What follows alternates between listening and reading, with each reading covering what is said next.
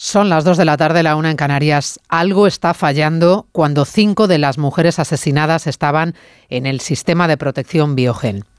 Algo no funciona en la sociedad cuando el quince por ciento de los jóvenes piensa que la violencia leve no es un problema en la relación de pareja, como si la violencia pudiera ser leve. Algo no va bien cuando cada tres días una mujer ha sido asesinada por su pareja este mes de diciembre en nuestro país. Habrá que reconocer que no hemos sabido proteger a Rebeca o a Elena, embarazada de nueve meses, víctimas de una dramática estadística que nos sacude y que amarga este final del año. Algo habrá que cambiar en un sistema que no llega a tiempo y en la pasividad social del entorno con la violencia de género de la que hablan los expertos y que nada tiene de normal.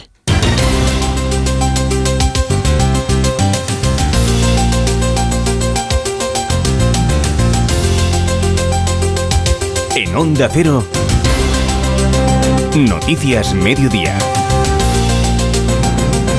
con María Hernández. Muy buenas tardes, bienvenidos a Noticias Mediodía. El insoportable goteo violento de este fin de año suma y sigue, con el asesinato de una joven de veinte años en Madrid por la expareja de su madre, con el asesinato de Rebeca, que regentaba una taberna en Bilbao donde fue acuchillada por su pareja, con el asesinato de María Elena, que no ha llegado a dar a luz a su tercer hijo porque la ha matado su expareja a una semana de parir. El ministro Marlaska confiesa su profunda frustración ante la sucesión de crímenes que no responde, dice, a patrones temporales y ante la que reclama la implicación de todos porque la magnitud de la tragedia a todos nos compete. Acabar con el terrorismo machista es un objetivo de país. Es un objetivo de Estado que solo podremos alcanzar si la sociedad, si sus instituciones democráticas lo asumen, lo asumimos como compromiso prioritario y nos implicamos al unísono como lo estamos haciendo hasta conseguir que ni una sola mujer más pierda la vida por el simple hecho de ser mujer. Antes de tener que llegar a la denuncia, la educación y la prevención se revelan como dos de las claves frente a la normalización social.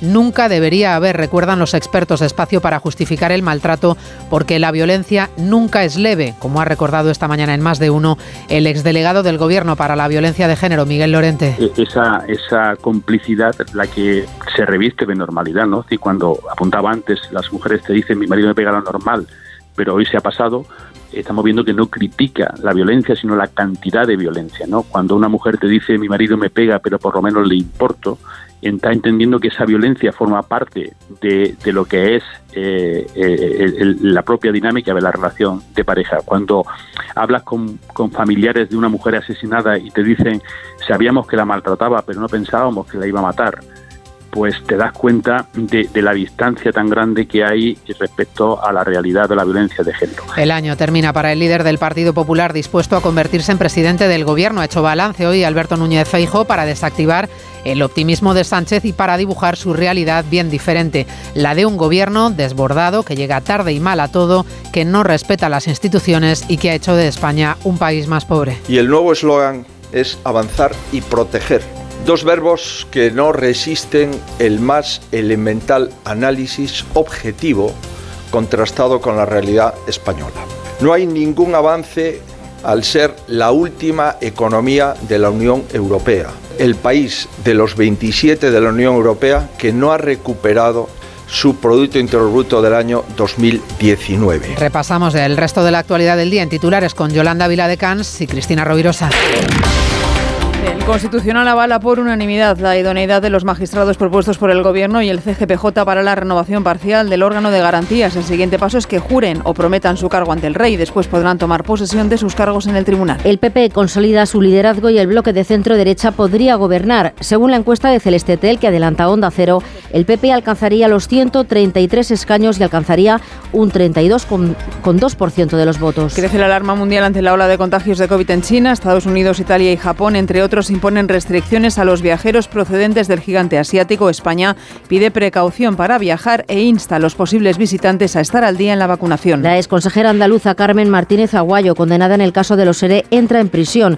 La que fuera número dos de Griñán ingresó el miércoles en la cárcel de mujeres de Alcalá de Guadaira para cumplir con su pena de seis años por malversación. Se multiplican las oraciones en todo el mundo por el estado de salud de Benedicto dieciséis tras la confirmación del Vaticano del agravamiento de su salud. El Papa Francisco ha pedido rezar por su su predecesor de noventa y cinco años al asegurar que está muy enfermo. La expresión inteligencia artificial se alza con el título de palabra del año dos mil veintidós, según Fundéu y la R A E. Se han desterrado otros vocablos como criptomoneda, gasoducto e inflación. En cuanto al tiempo, las lluvias se extienden por el norte y el centro peninsulares en una jornada en la que de nuevo a orillas del Mediterráneo se alcanzarán valores inusuales para estas fechas, hasta veinticuatro grados. Un río de nubes se desliza a través del cielo gallego, extendiéndose al resto de comunidades del Cantábrico, donde los chubascos, hasta cuarenta litros por metro cuadrado, irán acompañados de fuerte viento. Además, afectarán más débilmente a Castilla y León, Navarra, La Rioja, Aragón, Madrid, Extremadura y Castilla-La Mancha. En Andalucía y en la costa del Mediterráneo lucirá el sol, aunque velado por la niebla, sobre todo en puntos como Sevilla o Baleares, donde la visibilidad puede verse reducida a trescientos metros. En el Cantábrico se esperan olas de cinco metros y en Canarias persiste la calima. Entre tanto, las temperaturas comienzan a subir. Se superarán los veinte grados en el sur y en el levante, mientras que en Burgos no superarán los once. Les recuerdo además que en nuestra web onda cero punto es pueden participar a partir de ahora en el ranking para elegir la noticia más destacada de este año, al protagonista y también al protagonista deportivo. Este mes el mundo cambiará para siempre, al menos el mundo de los seguros. Porque si cambias tu seguro de coche a Línea Directa te daremos una oferta que nadie podrá batir, pero nadie en nadie. Te bajamos el precio de tu seguro de coche y tienes un todo riesgo a precio de terceros. Ven directo a línea directa punto com o llama al nueve uno siete, setecientos, setecientos. El valor de ser directo. Consulta condiciones. En D A Z N comienza la parte de la temporada que más nos gusta. La de los goles y paradas que valen ligas enteras. La de los partidos que hacen historia. La Liga Santander y la Premier League vuelven a D A Z N, ahora desde diecinueve con noventa y nueve euros al mes. ¿Las uvas? Preparadas. ¿El cava? Preparado. ¿Las campanadas? Preparadas. ¿Y el vestido? Cristina Pedroche y Alberto Chicote. Esta noche vieja despide el año con nosotros en Antena tres. La tele abierta. En Onda Cero, Noticias Mediodía, con María Hernández. Se convocaba con urgencia esta mañana la comparecencia ante los medios del ministro del Interior, Grande-Marlaska, ante el repunte insoportable y alarmante de asesinatos machistas en estos últimos días del año. Con tono grave, el titular de Interior ha explicado que cinco de los nueve asesinatos confirmados este mes de diciembre estaban en el sistema VioGén. Asesinatos que no responden, según Interior, a ningún patrón temporal. Ha anunciado Marlaska que se van a extremar las actuaciones, que se va a reforzar la protección de las víctimas y que se va a trabajar para alertar a las mujeres de que sus parejas son agresores reincidentes. Cómo avisarlas sin vulnerar el derecho a la intimidad del agresor. Mercedes Pascua. Encontrar la fórmula, y así se ha hablado con la Fiscalía, para que otras mujeres sepan que sus nuevas parejas están dentro del sistema VioGén por haber amenazado y maltratado a sus mujeres y a sus hijos. Se potencian estos controles y también Marlaska ordena a las fuerzas de seguridad que intensifiquen las medidas de protección contra las víctimas. De las mujeres asesinadas en diciembre, cinco estaban dentro de este sistema de vigilancia VioGén. En total hay treinta y un mil ciento sesenta y uno casos, diecisiete en riesgo extremo y más de setecientos en riesgo alto. Un solo asesinato, ha dicho el ministro del Interior, es un aldabonazo contra nuestras conciencias. Ese es el sentimiento de profunda frustración que nos provoca cada asesinato de violencia de género. Frustración acrecentada estos días ante la sucesión terrible de crímenes que sufrimos este mes. Una proliferación inusual y que no responde a ningún patrón temporal ni de otro tipo. Marlaska llama a la sociedad a denunciar ante el más mínimo peligro. Acabar con este terrorismo es un objetivo de país. cuarenta y seis crímenes machistas en dos mil veintidós, nueve en diciembre confirmados, dos pendientes y otros dos más en investigación. Hoy es día de luto en Escalona por el brutal asesinato de María Elena, que tenía treinta y cuatro años y dos hijos de trece y de catorce que han presenciado una escena muy difícil de superar, porque las dos menores estaban presentes cuando su padre ha asesinado a navajazos a su madre, su expareja. María Elena estaba embarazada, iba a dar a luz la semana que viene y ni ella ni su hijo de una nueva pareja podrán contarlo. El detenido tenía antecedentes por violencia machista, aunque no había constancia de que la mujer estuviera en riesgo. Onda Cero Toledo, Juan Carlos Santos. Nadie puede comprender en Escalona que a una mujer embarazada a punto de dar a luz le hayan quitado la vida. Su expareja ha sido detenida tras haberle agredido con arma blanca. Es que no hay palabras, no hay palabras para describir la barbarie, el dolor, eh, la indignación, la repulsa que sentimos ahora mismo todas las personas de bien, no solamente de Escalona, sino de este país, de, de este mundo, ¿no? Por una por un hecho como este, es que es, que es impensable que alguien pueda cometer un, un crimen contra su pareja o su expareja. Álvaro Gutiérrez es el alcalde de Escalona y ha participado en la concentración que ha tenido lugar este mediodía en este municipio, donde se ha decretado un día de luto oficial. El de Escalona es uno de los casos que aún está en investigación, como también el asesinato en Madrid de una joven de veinte años por la expareja de su madre. El agresor tenía orden de alejamiento de ambas, de madre y de la hija. Onda Cero Madrid, Alicia Gómez de Pablos. Había sido dictada esa orden hace justo una semana. Los hechos han ocurrido en un domicilio del distrito madrileño de Puente de Vallecas. Los servicios de emergencias, al entrar en la vivienda, hallaron el cuerpo apuñalado de una mujer sobre una cama. Llevaba varias horas muerta. El agresor de treinta y siete años ha intentado suicidarse con el mismo arma blanca. Jefa de Guardia Samur, Elena Granizo. Cuando hemos llegado al domicilio hemos confirmado el fallecimiento de una chica de veinte años que tenía varias lesiones por arma blanca en tórax, y luego hemos atendido a un varón de treinta y siete años que presentaba varias heridas en cuello, tórax y abdomen también por arma blanca, y se la traslada al hospital con pronóstico grave. Allí permanece ingresado bajo custodia policial acusado del homicidio. La madre de la víctima y expareja del presunto agresor fue informada de lo ocurrido poco después por una psicóloga de Samur Protección Civil. En este diciembre negro añadimos la detención de un hombre en Benidorm al que se investiga por la muerte de su pareja tras caer de un sexto piso, y el asesinato de Rebeca, la mujer boliviana apuñalada por su pareja en el bar que regentaba en Bilbao. Hoy ha habido concentración de repulsa frente al ayuntamiento en la que ha participado la consejera de Políticas Sociales. Una mujer que vino a Euskadi buscando un futuro mejor y que ha sido truncado su futuro y su proyecto de vida por simplemente el hecho de ser mujer. Sinceramente, Euskadi es una sociedad de acogida, es una sociedad moderna, pero estas eh, situaciones son inadmisibles y por tanto es necesario que la justicia actúe, que actúe de forma contundente para que esto no vuelva a pasar y para que la gente sepa que esto no puede salir gratis. Ante la gravedad de la situación hay una pregunta inevitable y recurrente estos días que nos hacemos en voz alta. ¿Qué está pasando? Escuchando hoy en Más de Uno al exdelegado de Violencia de Género, a Miguel Lorente, preocupa pensar en lo que ha llamado cultura cultura de la normalización, la pasividad de la sociedad sin la que no existiría la violencia de género. Diana Rodríguez. Hay informes recientes como uno de la F A D que señala que uno de cada diez jóvenes niega la existencia de la violencia machista, incluso justifica algunas agresiones si son leves. Es uno de los datos que más preocupan a los expertos, que ven como poco a poco se ha ido normalizando una lacra que va a más. Diciembre se ha convertido en el mes más mortal desde dos mil tres y en total este año se han registrado casi medio centenar de asesinatos que, según el Observatorio contra la Violencia Machista, son fallos del sistema con lagunas. En Onda Cero, en Más de Uno, Miguel Lorente, exdelegado del Gobierno contra la violencia de género, insiste en la prevención. Debemos adelantarnos y ser implacables. Yo creo que la clave está en adelantarnos a las medidas y a la, a la detección de la situación de violencia, ¿no? Que es lo que yo creo que, que no se está haciendo y que se insiste demasiado en la denuncia y en la protección tras la denuncia, cuando ya estamos en, en fase muy avanzada de la violencia.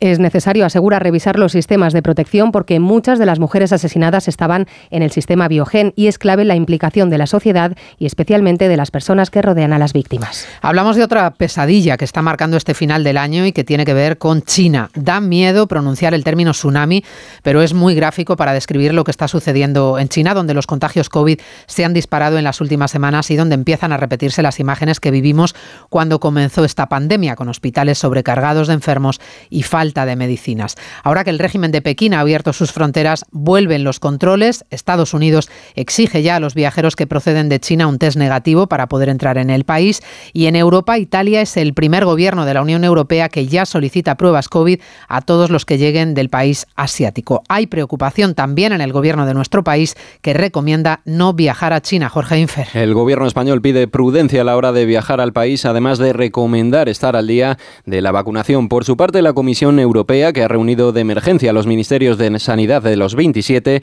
ha decidido apostar por una vigilancia activa de los contagios en China. De allí también ha salido el compromiso de seguir examinando posibles iniciativas conjuntas y no de forma unilateral, como han adoptado países como Italia, que solicita una prueba negativa a los viajeros. Su primera ministra, Giorgia Meloni, dice preferir los controles sanitarios a los confinamientos. Yo creo que la solución, creo que la solución siempre es, digamos, los controles. Pienso que las pruebas seguirán siendo útiles. Creo que las mascarillas seguirán siendo útiles. Digamos que el modelo de privación de libertades que hemos conocido en el pasado no parecía eficaz para mí y creo que el caso chino lo demuestra bien.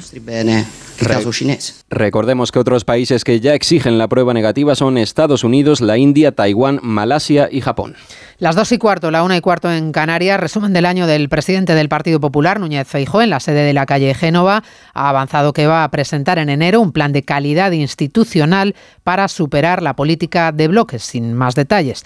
Para Feijóo, esta legislatura se ha perdido en lo económico, con más pobreza y con más deuda, por culpa de un gobierno que llega tarde y mal, dice, insensible con los más vulnerables, y que perderá las elecciones. Ismael Terriza. Sí, empezando por las autonómicas y municipales, a las que según Feijóo el P P aspira a todo y en todo lugar. Estamos convencidos de que el partido está en condiciones de reeditar todos los gobiernos autonómicos. Creemos, en algunos territorios con mayor o menor dificultad, que estamos en condiciones de poder ganar en cualquiera de las comunidades autónomas. Primero porque el votante desea creer en un partido que respete las instituciones y no gobierne apoyado en quienes las denigran. Un presidente que no haga lo contrario a lo prometido. Y ese mismo Sánchez que hoy dice que nunca jamás pactará un referéndum en Cataluña no tiene hoy credibilidad. Y no porque lo diga la oposición, sino porque lo dice la hemeroteca y sus antecedentes. Un presidente cuyas soluciones a la crisis son insuficientes y tardías. Por eso Feijóo rechaza los mini cheques electorales, ha dicho, y apuesta por las devoluciones a través del I R P F, que el I V A desaparezca también de pesca, carne y conservas, o que la gasolina le cueste veinte céntimos menos también a los autónomos. El respeto a las instituciones, uno de los asuntos que ha ocupado el relato resumen de Feijóo y que ha marcado estos últimos días previos al desbloqueo de la renovación del Tribunal Constitucional. Hoy ha habido reunión del Tribunal, el pleno era un mero trámite, no ha habido sorpresas, los magistrados tenían que dar el visto bueno a los cuatro escogidos para renovar el Tribunal, los dos del Gobierno y los dos del Consejo General del Poder Judicial, y el aval ha llegado por unanimidad, declarados idóneos los cuatro, incluyendo el exministro Juan Carlos Campo y la exasesora de Moncloa, Laura Díez. Vaya Mazares. Un pleno de trámite, tal y como suele ser habitual, bendice a los nuevos cuatro nuevos magistrados del Tribunal Constitucional. Por unanimidad, todos obtienen el aval de los magistrados en una votación secreta en la que intervienen los salientes. Los salientes son tres conservadores y un progresista, que serán sustituidos por un conservador, César Tolosa, y por los progresistas María Luisa Segoviano, el exministro socialista Juan Carlos Campo y la exasesora de Moncloa, Laura Díez. Esto significa que el Tribunal de Garantías pasará a tener una composición mayoritariamente del ámbito de la izquierda, con siete magistrados frente a cuatro, en cuanto se completen los trámites, que serán muy rápidos, según adelantan fuentes del Alto Tribunal a Onda Cero. Pasado mañana, es decir, el día treinta y uno, sábado, nueve de la mañana, los cuatro jurarán o prometerán sus cargos ante el rey. El acto de toma de posesión se celebrará en un pleno el nueve de enero, a la vuelta de las fiestas, y es previsible que al día siguiente, el día diez, los magistrados ya puedan ser llamados a elegir a su presidente y su vicepresidente. Son presidenciables: Conde Pumpido, preferido por el Gobierno, y Balaguer, preferida por el P P, pero por más preferencias o maniobras políticas, la decisión es personal del magistrado y el voto secreto, de manera que todo está abierto. Bueno, estamos en vísperas de un año electoral y eso va a centrar la estrategia de todos los partidos y va a condicionar el debate político. Escuchábamos hace un momento a Núñez Feijóo convencido de que ganará las elecciones. Le respaldan en su optimismo todas las encuestas, todas menos la del C I S. Todas dan la victoria al P P si hoy hubiera elecciones, también la de Celeste-Tel, que les cuenta Onda Cero, en la que Feijóo consolida su liderazgo con el treinta y dos coma tres por ciento de los votos, a treinta y tres escaños de distancia del Partido Socialista. Podría gobernar, por tanto, con Vox. Juan de Dios Colmenero. Obtendría la formación de Alberto Núñez Feijóo ciento treinta y tres escaños en las elecciones generales frente a ciento uno escaños del Partido Socialista. La tercera fuerza política a una considerable distancia sería Vox, con cuarenta y cinco diputados, y la cuarta, Unidas Podemos, con veinticuatro. Con estos resultados, el bloque de centro-derecha y derecha superaría la mayoría absoluta, con ciento setenta y ocho ciento setenta y nueve diputados, frente al bloque del Partido Socialista, Unidas Podemos, con independentistas, que quedaría por debajo de los ciento cincuenta escaños. El sondeo de Celeste-Tel, que les cuenta Onda Cero, con una amplia muestra de entrevistas, fue realizado entre los días doce y veintiuno de diciembre, en plena crisis institucional y en medio de la decisión de suprimir el delito de sedición y reducir la malversación para los condenados por el Tribunal Supremo. En este clima electoral, los escándalos de corrupción no ayudan, y en la Comunidad de Valencia el presidente Ximo Puig está muy pendiente de las novedades del caso Azud y del daño que pueda hacerle. El presidente de la Generalitat se esfuerza en explicar que si alguien ha hecho algo incorrecto en su partido, asumirá las consecuencias, y en que nadie de su gobierno está siendo investigado por la justicia. Un discurso en paralelo a las novedades que se van conociendo y que se desprenden del sumario que sigue siendo secreto y que implican directamente al extesorero del P S O E valenciano que habría obtenido favores y sobornos del gobierno de Ximo Puig. Valencia, Nuria Moreno. Puig insiste en que de momento no hay nada que pruebe esa presunta caja B en el P S O E valenciano. No hay nada que acredite en estos momentos que haya habido ningún tipo de desviación ni de poder ni de dinero. Sobre las informaciones que apuntan a reuniones de empresarios con la Consellería de Hacienda, ya con el actual gobierno valenciano. Tener una reunión con un empresario no es símbolo de corrupción, es lo contrario. Es intentar atender lo que son las relaciones normales entre la institución y las empresas, pero siempre desde de la honradez y de la honestidad. El presidente y secretario general del P S P B defiende que no hay ningún cargo de su partido vinculado con la causa que en su momento se les apartó y critica el ruido generado por el P P, que hoy ha vuelto a pedirle explicaciones. Estamos además pendientes de que José Antonio Griñán pueda entrar en prisión cumpliendo el auto de la Audiencia Provincial de Sevilla de manera inminente, antes del uno de enero. Es el plazo que se le dio. Alegó padecer un cáncer imposible de tratar en la prisión y de momento está a la espera de un informe forense que certifique su estado de salud. Quien ya ha entrado en la cárcel es la que fuera su número dos, la exconsejera de Hacienda, Carmen Martínez Aguayo, condenada a seis años de cárcel por malversación en el caso de los ERE. Es la primera condenada por los ERE que entra en prisión. Sevilla, Rafaela Sánchez. La exconsejera socialista de Hacienda, Carmen Martínez Aguayo, ha ingresado en un centro penitenciario para cumplir seis años y dos días de cárcel que le impuso la Audiencia de Sevilla por un delito de malversación en el caso de los ERE fraudulentos. Ha sido la primera de los condenados en este caso que ha entrado en la cárcel. Lo ha hecho en Alcalá de Guadaira antes de que cumpliera el plazo de diez días para su ingreso voluntario. Pendientes también del ingreso o no de Griñán en la cárcel después de que haya alegado una enfermedad grave sobrevenida, ante lo cual la audiencia ha ordenado que un forense del Instituto de Medicina Legal examine la documentación, haga un reconocimiento al condenado si fuera necesario, para que emita un informe valorando si el ingreso es posible o no. Son y veintidós, las dos, pasan veintidós minutos de la una en Canarias. Es un indicador de la salud económica de los ciudadanos. Las ventas del comercio minorista, de las tiendas del barrio y los comercios más cercanos, han caído en noviembre un cero coma ocho por ciento con respecto al mismo mes del año anterior. Se nota la crisis y la subida de los precios porque la alimentación es el sector que más se resiente. Carmen Sabido. Se resiente y cae un cuatro por ciento la venta de alimentos por el impacto de la inflación y también las ventas de equipos para el hogar, que caen casi un cinco por ciento. En términos mensuales, en noviembre el comercio ha aumentado la facturación respecto a octubre, pero en el sector hay preocupación porque, como explica Julián Ruiz, que es el secretario general de la Confederación Minorista, la tienda de barrio es la más perjudicada. Un mayor descenso de las ventas en las empresas unilocalizadas. El descenso del índice de ventas a precios constantes es del cuatro coma siete por ciento. Descenso que también se pone de manifiesto en las pequeñas cadenas, es del dos coma seis por ciento. En contra, las grandes superficies han facturado un siete por ciento más y por Comunidades Baleares y Canarias registran el mayor incremento de ventas. A pesar de entrar en negativo, el sector ha creado empleo casi un uno por ciento.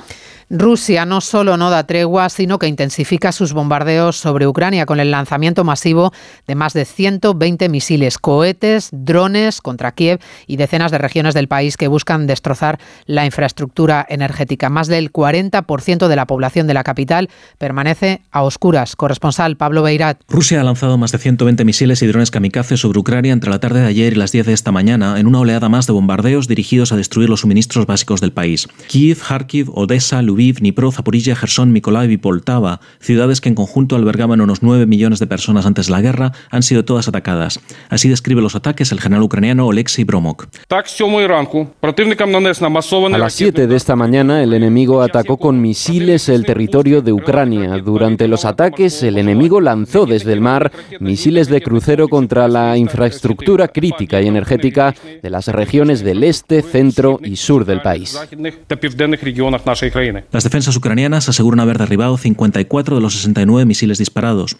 Un cuarenta por ciento de Kiev ha quedado sin electricidad, así como otras ciudades del país. Tres personas han tenido que ser hospitalizadas en la capital. Noticias Mediodía. Onda Cero. Hola, familia, que ya tenemos fibra en el pueblo. Así que estas navidades, pues, podríais venir con los niños a pasarlas con nosotros, mientras teletrabajáis, si queréis. Venga, que a vuestra madre y a mí nos hace mucha ilusión. En Telefónica acercamos toda nuestra tecnología para que sigamos disfrutando de la mayor red de fibra y así todos tengamos más oportunidades. Telefónica, cuanto más cerca estemos, más lejos llegaremos. Y el deporte, después de más de un mes de parón por el Mundial, hoy vuelve la Liga. Óscar Conde, buenas tardes. Buenas tardes, María. Radio Estadio de las, desde las cinco en Onda Cero para seguir esa primera jornada post-mundial y última del dos mil veintidós. Casi cincuenta días después volvemos a mirar al Campeonato Nacional de Liga con tres partidos en el menú de hoy. Girona-Rayo a las cinco, duelo por la Champions entre Betis y Athletic de Bilbao a las siete y cuarto y Atlético de Madrid-Elche a las nueve y media. Ha entrado en la lista el argentino Correa, no los otros dos campeones del mundo, Rodrigo de Paul y Molina. Ya mañana viernes se van a jugar el Getafe-Mallorca, el Celta-Sevilla, el Cádiz-Almería y el Valladolid-Real Madrid, partido en el que los blancos intentarán sumar tres puntos que les coloquen, aunque sea de forma temporal, en el primer puesto de la clasificación. Han vuelto hoy al trabajo y han entrado en la lista de convocados Modric, Tchouaméni y Camavinga. Veremos si les da minutos un Carlo Ancelotti, que ha comparecido hoy en rueda de prensa. No se moja el italiano respecto a quién es el mejor de la historia, Ancelotti. Messi lo ha hecho muy bien, eh, es un gran futbolista, el mejor de la historia, yo sinceramente no lo sé, cada época tiene jugadores muy muy fuertes, muy importantes, es decir, que ha sido el mejor de la historia no va a salir de mi, de mi boca. Tengo el Balón de Oro que lo veo cada día entrenar, he visto a Maradona, he visto a Cruyff, para mí decir el mejor de la historia no lo sé. El líder de la Liga, el Barcelona, afrontará ya el sábado a las dos de la tarde ese derbi en el Camp Nou ante el Español, para el que Xavi no podrá contar con Lewandowski, primero de los tres partidos de sanción que debe cumplir el polaco. Un derbi siempre especial y más si se juega el día de Nochevieja, circunstancia a la que no da demasiada importancia el técnico perico Diego Martínez en Radio Estadio Noche. A mí me gusta ganar, ganar el treinta y uno, el uno, el dos, el día de Navidad, cuando sea. Eso es lo que me... la hora, el día, todo eso, eso es secundario, pero, pero joder, somos unos privilegiados, podemos vivir de nuestra pasión, que es el fútbol. Y la verdad es que también son días que, bueno, pues que van mucha, muchos niños al fútbol, muchas familias. Se ha confirmado hoy que el España-Noruega del próximo veinticinco de marzo, de clasificación para la Euro del veinticuatro, se va a jugar en el Estadio de la Rosaleda en Málaga, encuentro que supondrá el debut de Luis de la Fuente como seleccionador absoluto. Además, en la Premier se completó ayer la jornada con la victoria del Manchester City tres uno en campo del Leeds, con dos tantos de Erling Haaland. Sigue batiendo récords el noruego al ser el jugador que menos partidos ha necesitado, solo catorce en la Liga Inglesa, para alcanzar los veinte goles. En la Liga Francesa se volvió también ayer a la competición, sigue el líder invicto el Paris Saint-Germain, ganó dos uno al Estrasburgo en un partido en el que fue expulsado Neymar y que decidió Mbappé al transformar un penalti en el minuto noventa y seis. Y en baloncesto tenemos hoy dos citas con equipos españoles en la Euroliga, el Milán-Valencia y el Baskonia-Real Madrid. El que gane este duelo se colocará como líder en solitario de la competición. El entrenador madridista, Chus Mateo. Muchísimo respeto para Baskonia, que lleva diez partidos seguidos ganados, que es candidato a todo. No solamente se eh, trata de, de defender bien, creo que también tenemos que atacar bien para que el equilibrio sea... sean los dos aros, muy rígidos en nuestro ataque, disciplinados, atacar con criterio, saber cuándo correr y cuándo no. Por ahí van los tiros, ¿no? Creo que esa es un poco la clave. Se juegan hoy también dos partidos de la A C B, Juventud Betis y Tenerife-Granada, una liga en la que anoche el Barcelona asumió una nueva victoria al ganar al Zaragoza y en la que el Unicaja superó a Lucán Murcia. ¿Sabes esa panificadora multifunción con veintisiete programas, temperatura controlada de fermentación, cuatro palas de amasado y recetario que compraste para hacer pan casero y ahora lo único que hace es coger polvo? Hombre, dale otra oportunidad, ¿no? Hazte una baguette, un pan de molde, algo. Porque todo se merece una segunda oportunidad. Este seis de enero, dásela también a tus sueños. Sorteo del Niño de Lotería Nacional con setecientos millones en premios. Loterías te recuerda que juegues con responsabilidad y solo si eres mayor de edad. Este jueves, tras la parada mundialista, vuelve la Liga a Radio Estadio. Desde las cinco de la tarde nos subimos al tren de la Liga que llegará al Metropolitano tras pasar por el Villamarín y Montilivi. Tres partidos para recuperar el pulso a la competición liguera. Atlético de Madrid-Elche, Betis-Athletic y Girona-Rayo Vallecano. Este jueves desde las cinco de la tarde, la Liga se juega en Radio Estadio con Edu García. Te mereces esta radio. Onda Cero, tu radio. Síguenos en Twitter. Arroba Mediodía O C. Y el mundo sigue pendiente hoy del Vaticano y del estado de salud de Benedicto dieciséis. Decenas de obispos y fieles de todo el mundo expresan en estas horas su preocupación por la salud del Papa Emérito y la Iglesia empieza a despedirse de Benedicto dieciséis. Corresponsal en Roma, Darío Menor. Un día después de que Francisco sorprendiera a los católicos al informar de que Benedicto dieciséis está muy enfermo y pedir una oración especial por él, En el Vaticano se cree que el fallecimiento del Papa emérito podría llegar en las próximas horas o días. Fuentes de la Santa Sede, consultadas por Onda Cero, consideraron que la situación es muy grave e irrecuperable, hasta el punto de que ha sorprendido a diversos altos cargos de la curia, que estaban fuera de Roma cuando Bergoglio hizo el inesperado anuncio. Incluso el secretario personal de Benedicto dieciséis, Georg Genswein, se encontraba en Alemania y ha tenido que regresar a Roma, como ha adelantado la revista Vida Nueva.